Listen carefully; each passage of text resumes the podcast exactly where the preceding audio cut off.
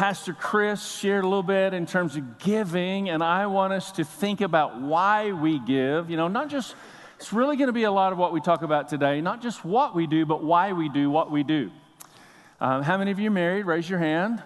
How many of you kiss your spouse? Raise your hand. Go ahead and just kiss them if you're, if you're within lip distance. Go ahead. Not just what you do, but why. Easy, Dave, Lauren, that's enough. Just don't have to go so far. Uh, but why we do what we do, it's really important. So, our focus in giving is so that we can do things like tonight, huge event going to be on campus. Hope you'll all be here. Mechanical bull tonight. Who, how many mechanical bull riders are in the house? I thought there'd be a few more. All right. So, we'll see how all that goes. But uh, we're going to have a great time this evening. Community knows, you know, who we are because of our community events and our partnership in so many directions, and uh, really delighted to be able to be a part of that expression. And part of what we want to do is really focus in on developing the next generation and uh, we discover next generation leaders. You know, if you go look in the nursery today, you will see next generation leaders that will one day make an impact. If we could only go back in time and see the previous generation nursery, wouldn't that be interesting to see that? So uh, here we go, going to go back in time and see a previous generation leader in the nursery. And first picture up is look at that. Who is that? Anybody have a guess? If you're in first service, you're not allowed to guess. That is, drum roll please, Pat Watkins. Such a sweet girl back in the day in the nursery, and then there, you know, is crazy Larry behind her. Uh, so then we have another one that is a, a baby picture that you'll see yesterday's nursery leader. I know what you're thinking. That is one ugly baby, but no one's allowed to say that uh, actually, we did a little digital enhancement a few years ago, teasing Josh about what his baby would look like after he got married. But that is Josh, and here's their beautiful family. Josh and Andrea Sharp, part of our community group leadership um, team, and so so thankful for them. And part of what we're doing in looking at focusing in on the all in for the next gen is to recognize the very important task we have of raising up next generation leaders. How many of you know a lot of people don't think about anything beyond their own generation? And especially in the church world, that's really a problem. Like we're given to the things we want, that the things that we like, and we pay no attention to what the next generation might want or what the next generation might like music, atmosphere, whatever that may be. Um, that, that all needs to be in a constant state of transition and evaluation to be most effective at what God's called us to do. So we want to constantly devote ourselves to that. Part of preparation for next gen is our nursery area. You know, you really do have to have a building if you're going to gather together. And so the nursery area is a must for us behind the um, coffee bar area out here. And we're making progress to our first stage of development. I think we announced $46,000 had come in for that a few weeks back. And so here's the next chart. And we are at 56, 680. So come on, let's just celebrate God's provision. $10,000 has come to help us in moving toward that. Our first goal will be the uh, HVAC, and so we're almost halfway there, and uh, I believe God will provide. Will you pray? Will you believe? Will you agree? And uh, let's just continue to ask God for wisdom as we walk all of that out. So today is the fifth Sunday service, and what that means um, we kind of shake it up a bit. Like, how many of you need a little more worship? You didn't get your worship all done, right? Well, we just kind of get started on a fifth Sunday focus, and then we go into really taking a look at what um, the emphasis is, and then we're going to worship into that. And so we, we get given to the format. You know, every church I've ever gone to speak in, they kind of do the same thing three or four songs, and then a worship, or, and then a message, and then we're out. Uh, and so that's all great, but we just every once in a while want to try and step back and evaluate again, not just what we're doing, but why we're doing it. How powerful would it be if the church was actually equipped to assign a focus to their worship and break through into the next dimension? And so that's our goal on a fifth Sunday to uh, really begin to maneuver and, and transition that and help everybody get it. So pass your books down. If you would take out your note cards if you've not already done that. And I want to make one more announcement as we celebrate. We're very happy for our Destiny Christian School junior high and varsity cheerleading squads who took state yesterday. So we've got a picture of the squad, both those squads together. Congratulations. And I see Haley here. Haley, raise your hand. Senior this year, and your squad took state. I wasn't here that Sunday after, but congratulations to you. Very happy for you, excited. Excellent. And that squad is, tell us your school. Okay, that's what I thought, but you know how bad it would be if I said, Congratulations to the Midwest City Bombers, right? Carl Albert. So, uh, really awesome, awesome, awesome. That's like, again, state, right? You guys won state last year? All right. So I'll move right along. Um, take your note cards and, and uh, take a look. We're going to press in and understand a little more um, from Jesus and the Bible today. And you'll see at the top of your note card is the expression of our core values in sentence form. Here's, here's the bottom line, guys. We are not trying to merely gather crowds of people so that we can successfully have church. Our goal is to make disciples. How many of you know we are called to make disciples? We're not called to have church, we're called to make disciples. Jesus didn't die so we could merely go to church. Jesus died so that we could enter in to understand his broken body, his shed blood. Today, we're going to all receive communion together. Everybody that wants to will do it as a family today, as part of our fifth service focus uh, later on as we move into worship. But he didn't die so we could merely go to church. He died so we could truly make disciples. And that's exactly uh, what we want to focus in and do. So we've kind of taken what we feel like are five core values and put them into this sentence form. And I want to invite you, they're going to come up on the screen. You see them on your card. Will you please say this out loud? And let's ask God to really deepen this in our hearts and in our lives. We are outrageously loving people who passionately pursue the Lord with irrationally giving lifestyles as we consistently submit to God's desires and effectively disciple others to do the same. Would you just put your hand on your heart? Lord, make it more than just words. Help us today to understand a little more of the what. Uh, and the, the why and the combination of the reasoning behind all of the expressions of our worship, the expression of our lives. Deepen us, I pray, Lord, in our faith and our relationship with you. In Jesus' mighty name, amen.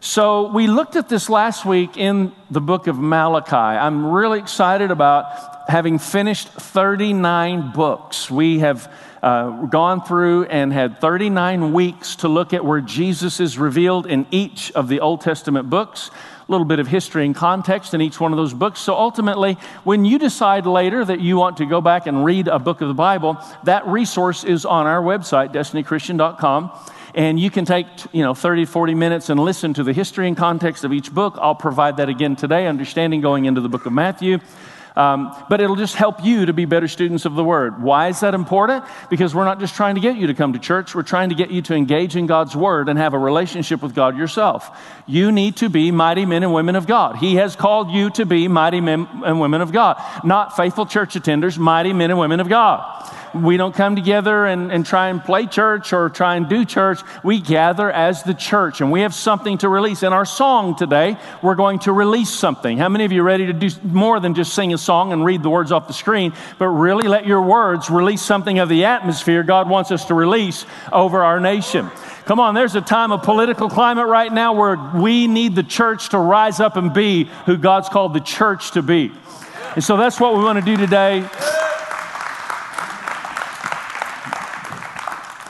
Uh, in the book of Malachi, what we saw were the uh, Jewish people that were involved in the empty shell of religion. They were involved in expressions that were meaningless. God was exasperated. God was exhausted with the expression of what they were bringing because they were not doing it heart and soul. They had actions set into motion that had little meaning. And so we don't want to be those people, do we? We want to move beyond that and understand why we're doing what we're doing in the expression of our love for the Lord Jesus Christ. So we see that in terms of the book of Malachi. And now here we are 400 years later as we enter into an era and a testament of Christ where Jesus is about to come into the earth as the Messiah. So recognize some major things happened in that 400 years that we as Protestants would call 400 400 years of silence from God. Um, if you know what the apocryphal books are, some of those were, uh, came from that particular era and they didn't pass the test of canonicity. And if you're interested in what I'm talking about, go to the blog and read that. I'm not here to give you a history lesson as much as I want to provide context so that you can be uh, better students of the Word. So, this 400 year progression, we went from Persian dominance in the book of Malachi to Roman dominance in the book of Matthew. Jesus was born, the Messiah came, the New Testament church discovered itself literally in that posture, in that place of world events of Roman dominance. And that's an important thing for us to understand and recognize. But re- remember, the people in Malachi, uh, and I, am going to give you a couple of things I said last week so that you understand the imperatives here with this particular uh, conversation we're having, and I believe God wants to have with us. First, I said in Malachi, God's people were in crisis and they did not even realize they were in crisis. Like God's people were having a spiritual crisis and they didn't even realize they were having a spiritual crisis. How many of you believe that it's possible that we could be in the church today feeling like we're doing kind of what we're supposed to be doing, but actually having a spiritual crisis? How many of you believe that if the church will become who the church has been called by God to become, the nation will begin to turn around and will stop bowing to political figures as if they're the hero? I want to say Jesus is the hero. Come on, Jesus is the Savior. So I read this verse of scripture that actually speaks of the church that is to come. So this was the church of God's people in the Old Testament, and they were kind of an empty shell expression, not really having passion connected to God's desires, what they were doing. Revelation 3 1 says, I know your deeds. You have a reputation for being alive, but you are dead. You have a reputation for, you got a lot of activity going on, but you're not really walking in the power of the Spirit. Today, I want us to walk in the power of the Spirit. I want us to take a step forward in knowing what it is to walk in the power of the Spirit, to break free in some areas of our lives. Come on, I, I want us to break into greater places of freedom, not just so we can be free, but so other people can experience that freedom and we can release something in the earth. That's the call of God and the mandate to the church of our generation. That was the mandate to the church then, but they were disconnected from God's desire. And then we see in Revelation 3 the same expression. And I said this last week, it's, it's your first blank. It's easy to confuse routine for commitment.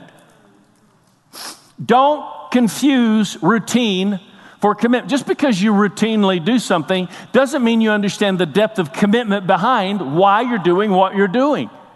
God doesn't want us just to do a bunch of religious stuff. And I want to expose this. This is really important, and I want to take some time with it today and help you get it and figure out kind of a perspective of, of uh, a basis and an origin from which everything should really come. Next week, I'll take a little more time to explain the comparison of the four Gospels, and it's a really interesting uh, comparison when we see this in Scripture. But understand this the book of Matthew was written primarily to the Jews, okay? Um, that's important, and we see in the beginning of, of the book of Matthew this genealogy, this lineage layout. Have you seen that before? And so and so begat, so and so begat, so and so. And like, what do we do as Christians? We get on past that, right? That's the boring stuff. Let me explain something to you. Jewish people don't bypass the lineage because the most important thing to the Jewish people was the understanding that God had chosen a person named Abraham through which the promise of the Messiah was going to come. Therefore, God was preserving the bloodline, and the bloodline was vitally important to the Jewish people as they observed this bloodline progression. So that's why this letter written to the Jewish people started with that lineage and that expression of the bloodline in the book of Matthew. So recognize that understand that? The most frequently used phrase in Matthew's gospel, write it in your blank so that you remember this it was fulfilled. It was fulfilled.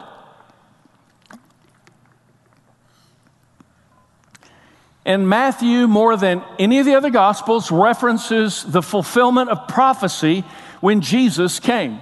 And the reason it was referencing so much of the Old Testament prophecies that were spoken about Jesus coming is because it was again trying to convince the Jews that their long awaited Messiah had finally arrived. Their king had come. So Matthew reveals Jesus as the lion of the tribe of Judah. Uh. That is exactly what uh, we see in this entire book. And each gospel reveals a different perspective of Christ.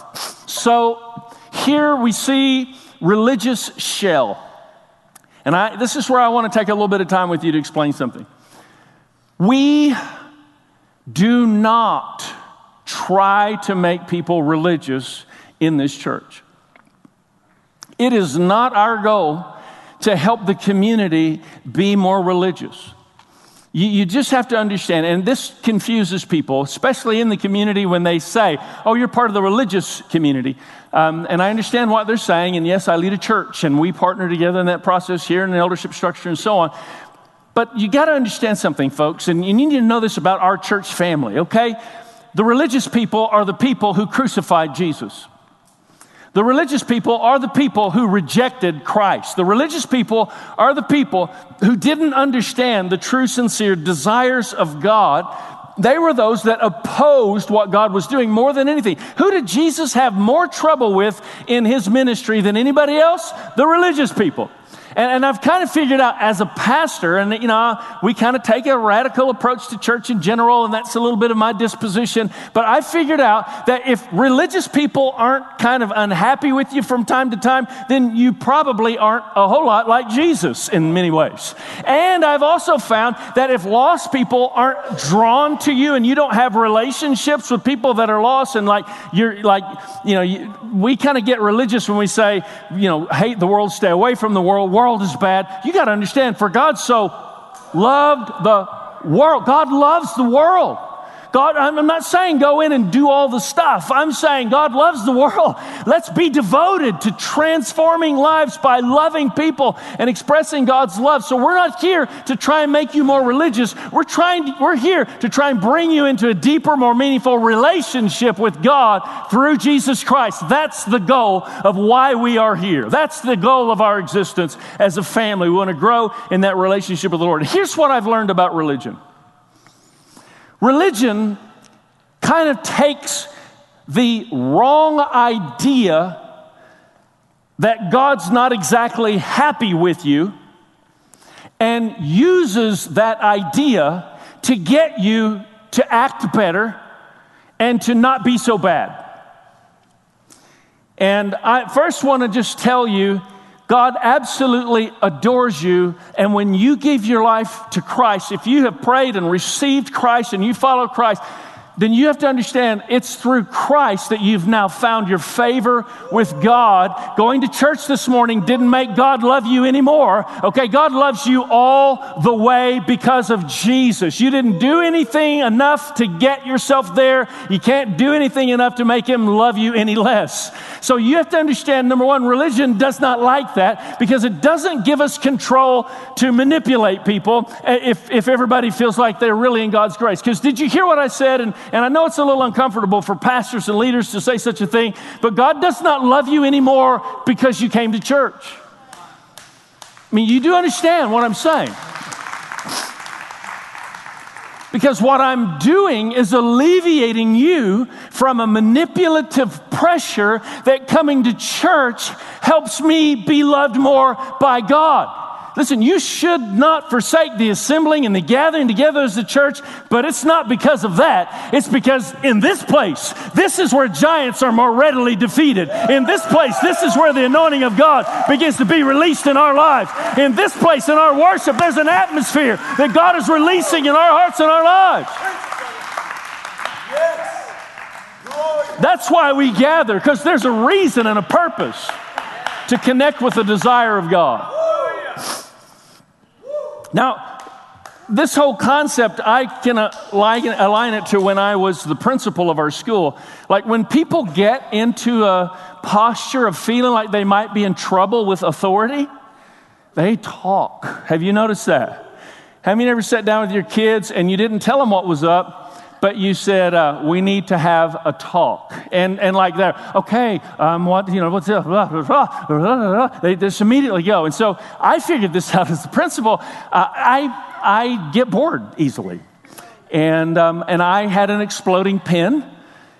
And have you ever had an exploding pen? Have you ever seen one of those? Like they're loud. They're really loud. I was shocked how loud the exploding pen was. You put the cap in, you take the cap, uh, the cap like a blow up cap, and put the pen cap on, and you know, we take it off, and bang.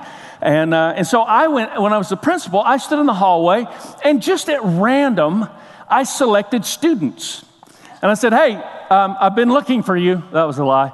I want you to come in my office and sit down. And we would sit down at my desk, and I would slide a piece of paper over in front of them. And I would say, uh, Now we've intercepted a letter that has been written and is full of obscenities and inappropriate language. And we suspect that you have actually had a hand in writing this particular letter. And that was a lie. I don't want the kids to lie, but I was taking what we'll call principal privilege. And, uh, and I said, what we want to do is just do a real basic handwriting analysis to verify. Because at this point, they're saying, no, no, I didn't do it. I don't know something about. I didn't You know, blah, blah, blah, blah, blah, loose lip. And, and so there we go. And the whole thing. And so I say, what we're going to do is just a basic handwriting analysis. I want you to write your name and I want you just to write on there, I didn't do this. And, and what are they like? For sure, ready. Okay, where's hand me the pen. And so, like, adrenaline is up, nerves are high, and, and, they would grab the pen, and as soon as they take the cap off, it would blow up in their hand, and they would, like, you know, ah! And, and uh, I, mean, I just have to tell you, my day would go better when I would do something uh, like that. And but uh, but the interesting thing is when I would get those kids in the office and I would start to have the conversation, there were actually times the kids would tell me other stuff they had done.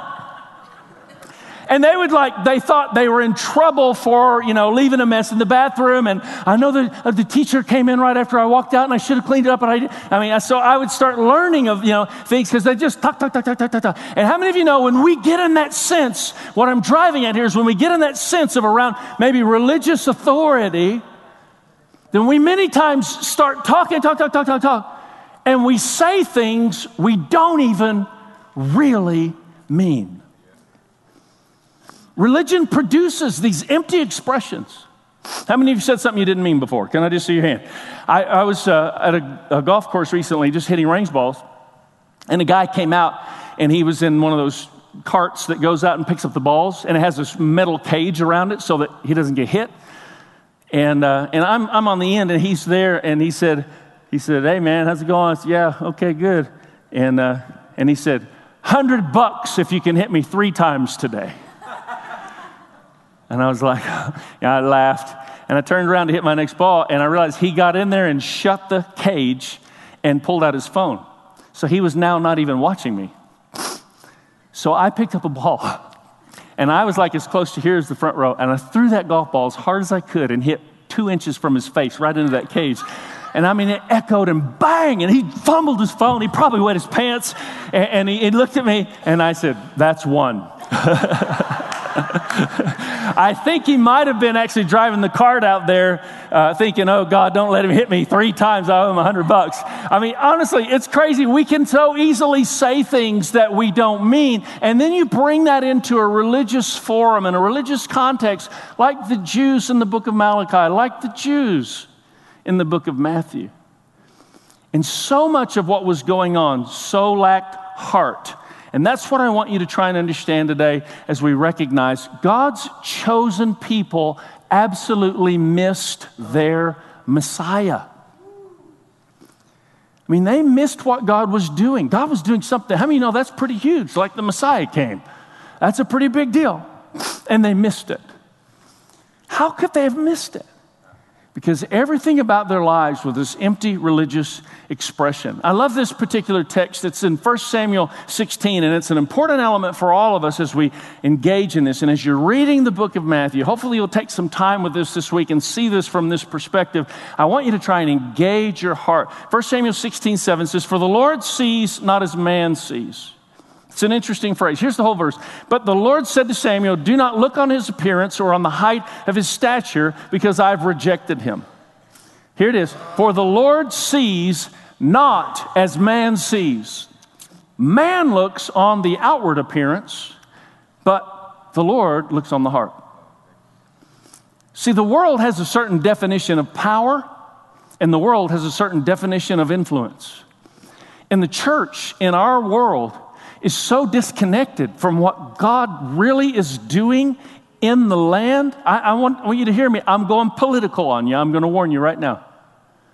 The world of our generation, the church of our generation, is so disconnected from what God is doing in the land that we have bought in to the world's perspective of power and influence, and our hope has now been fastened in that direction. The reason this is so important for us is because the, the Jews missed the Messiah because they were looking for a powerful, influential Messiah that was going to come and rescue God's people.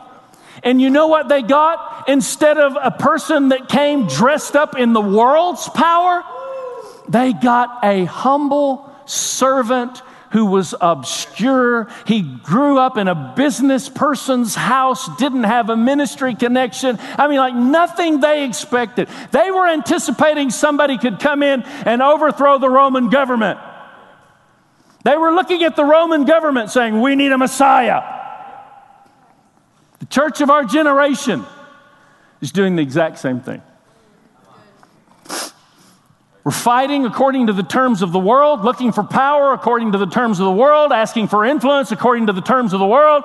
But when I read the scripture, it actually says, if my people who are called by my name will, oh, wait a second. I thought this was all about prayer. If my people are called by my name will humble themselves. There's something to be released in the atmosphere of the land. You, you, just have to understand. The Bible actually says, and I know this is crazy because it's like it's obscure and like, can God really do it? The Bible actually says the heart of the king is in the hand of God. So when you and I pray, it releases the hand of God to orchestrate more in the atmosphere of our government than anything that we could ever accomplish in the world system of power and influence. The church. I'm personally fed up with all the Christians bowing to political candidates as if they are the hope for humanity. And, and let's just be honest when it comes to politics. How many of you know you can never have all the facts? No matter what the issue is, how many know you can never have all the facts? But that doesn't stop us from having all the opinions about all the answers of all these situations and being dogmatic about it and bristling arguments. Argumentative, divisive. The church of our nation is divided. Do you understand what I'm saying? The church in this nation is divided because of the political climate that exists. The very thing that God wants to use to transform the world is divided over fighting in our measurement of how the world can be changed. That's exactly why the Jews missed their Messiah, and that's exactly why we as Christians will miss what God wants to do in this nation if we don't wake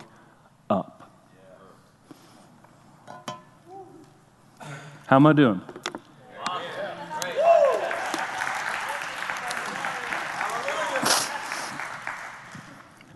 So let me explain something. We are about to elect the next president of the United States of America, and I felt it was necessary for me to pastor you in that process in a brief conversation in this regard today. It aligns very beautifully with where the Jews were missing what God was doing, thinking, focusing on power, influence according to the world system. And so I want to first communicate to you, number one, that I understand this absolute significance with this I'm not trying to minimize politics. If you're here and we had political figures in the first service and, and probably political figures in this service, if you're here and you're involved in politics, hats off to you. We want to pray for you. We want to ask God to give you wisdom because you have a tough job and may God's grace be upon you to accomplish that. And in no way are you second rate to anything God wants to do. God wants to use you in the political climate of our nation. No question about it. Okay, we need to understand that. Yeah, let's thank the Lord for those that have the courage to stand and fight on that level.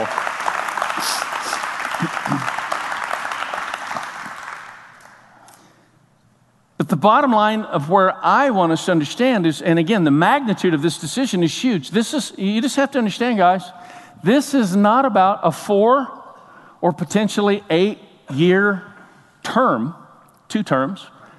This is about a 40 or 80 year conclusion of appointments to Supreme Court justice or justices that almost 50 years ago, um, the appointment came for a conservative majority in the Supreme Court justices. And when, when decisions are being made, you, you, understand decisions are being made about what traditional marriage is or biblical marriage, what that may be, uh, about who has a voice for the unborn? How do we, how do we manage and navigate that? I like what Ronald Reagan said. Um, almost everybody who's supporting abortion has already been born. So that's kind of an interesting perspective. But, but, you know, you think about those issues, you think about our relationship with Israel. When you start trying to break this down and evaluate, and, and we evaluate all elements of this social injustice, and, and you break all of this down to try and get a picture of what God wants us to, to, to see in all of it. Folks, I, if you've got a monetary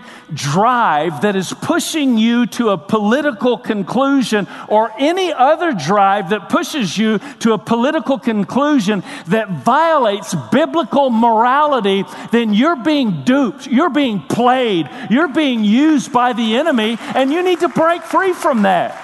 Everybody in this church ought to clap their hands to that and declare it. Let the church rise up with conviction.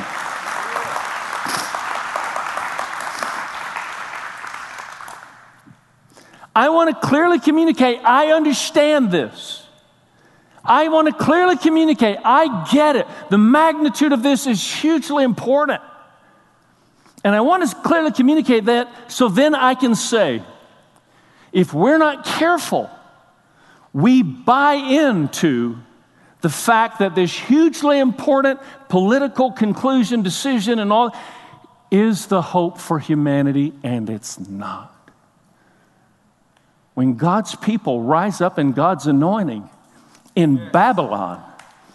Do you understand? Nebuchadnezzar changed the legislation because of the miracle that came as a result of the faith of God's people. Whoever is elected, and I'm going to talk a little bit about this next, next week, is I want to ask you to stop complaining how many of you complain? Can I just see your hands? How many of you, like, political something comes on and you want to throw your cereal bowl at the TV, right? I mean, that's where we all are right now. Uh, and I'm not saying you, I'm saying us. We, let's stop complaining and use the resource of our voice in a place of prayer instead of letting eruption of frustration squander the resource of our voice God has given us. Because if we're not careful, we'll do exactly like the Jews did, and we'll totally miss what God is doing in the church of our generation. So that's your action point. I want to give you that action point. Use the resource of your voice for praying rather than complaining. And then I want to just challenge you as we prepare our hearts for communion today. I want us to receive communion bearing these things in mind. This is profound. As I began to read this this morning in my quiet time, I realized this was, I landed in this place in my quiet time for us. 1 Corinthians 11, this is not on your, your page. You can jot it down if you want to go back and read it later. 1 Corinthians 11 says, In the following directives, I have no praise for you. Okay, this is correction. Paul is writing a, a letter of correction to the church. Listen to what he says For your meetings do more harm than good. Is it possible that some of the feelings in our society about the church are accurate? I mean, think about what Paul's saying. Your meetings are doing more harm than good. If we don't take this from the basis of the heart of God and the foundation of Scripture, then it's very plausible that we are running with a religious agenda that actually is driving a wedge, producing division that then inhibits the church from being powerful. And listen to how he says it. I have no praise. Your meetings are doing more harm than good. In verse 18, next verse. In the first place, first and foremost, I hear that when you come together, there are divisions among you. I want to say to you, Republicans, and I want to say to you, Democrats, and I want to say to you, everyone in between, we can have distinction without having division, and if we don't, we will have no power. I want to say it again, you might write it down. We can have distinction without having division, and if we don't, we'll have no power. So then Paul goes on in this incredible text of Scripture, and he says, The Lord Jesus, on the night he was betrayed, took bread. And when he had given thanks, he broke it. And he said, This is my body, which is for you. Do this in remembrance of me. In the same way, after supper, he took the cup, saying, This cup is the new covenant in my blood. Do this whenever you drink, and do it in remembrance of me. So then, whoever eats the bread, drinks the cup of the Lord in an unworthy manner, will be guilty of sinning against the body and blood of the Lord. How many think unity is important? Everyone ought to examine themselves before they eat of the bread and drink from the cup. Will you just stand? I'm just reading the Bible today. Everyone ought to examine themselves before they eat of the bread and drink from the cup. So here's, here's the thing we're going to receive communion. But I want to ask, and, and if you don't want to receive communion, you just stay where you are, no, no sweat. But we're going to make communion available for us as a family. But I want to ask before you receive communion, will you examine yourself before you take the bread and the cup? Expressing the broken body and shed blood of Jesus, that we might be unified and that we might be powerful, yet somehow remain humble. Isn't that the trick?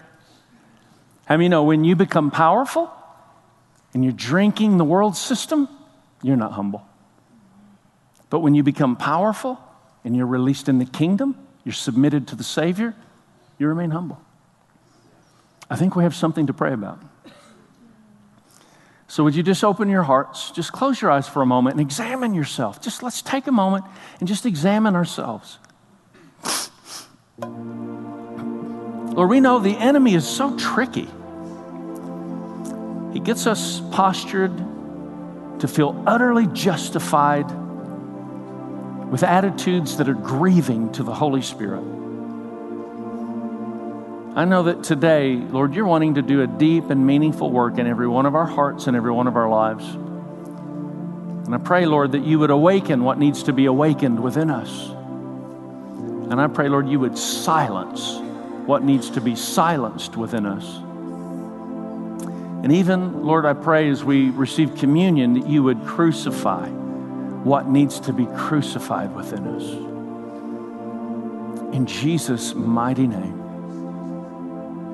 we surrender to you, Lord. In Jesus' name, just with your heads bowed, your eyes closed, I just want to start first and foremost and say, if you're here, and you know you're not serving God, you know you're not following Christ, you know you're not right with God, I want to pray with you to make a decision to follow Christ today. If that's you, slip up your hand. I just want to acknowledge, thank you. Thank you. Yes, ma'am. Yes, sir. Yes, sir. Anybody else, just quickly, you can put your hands down.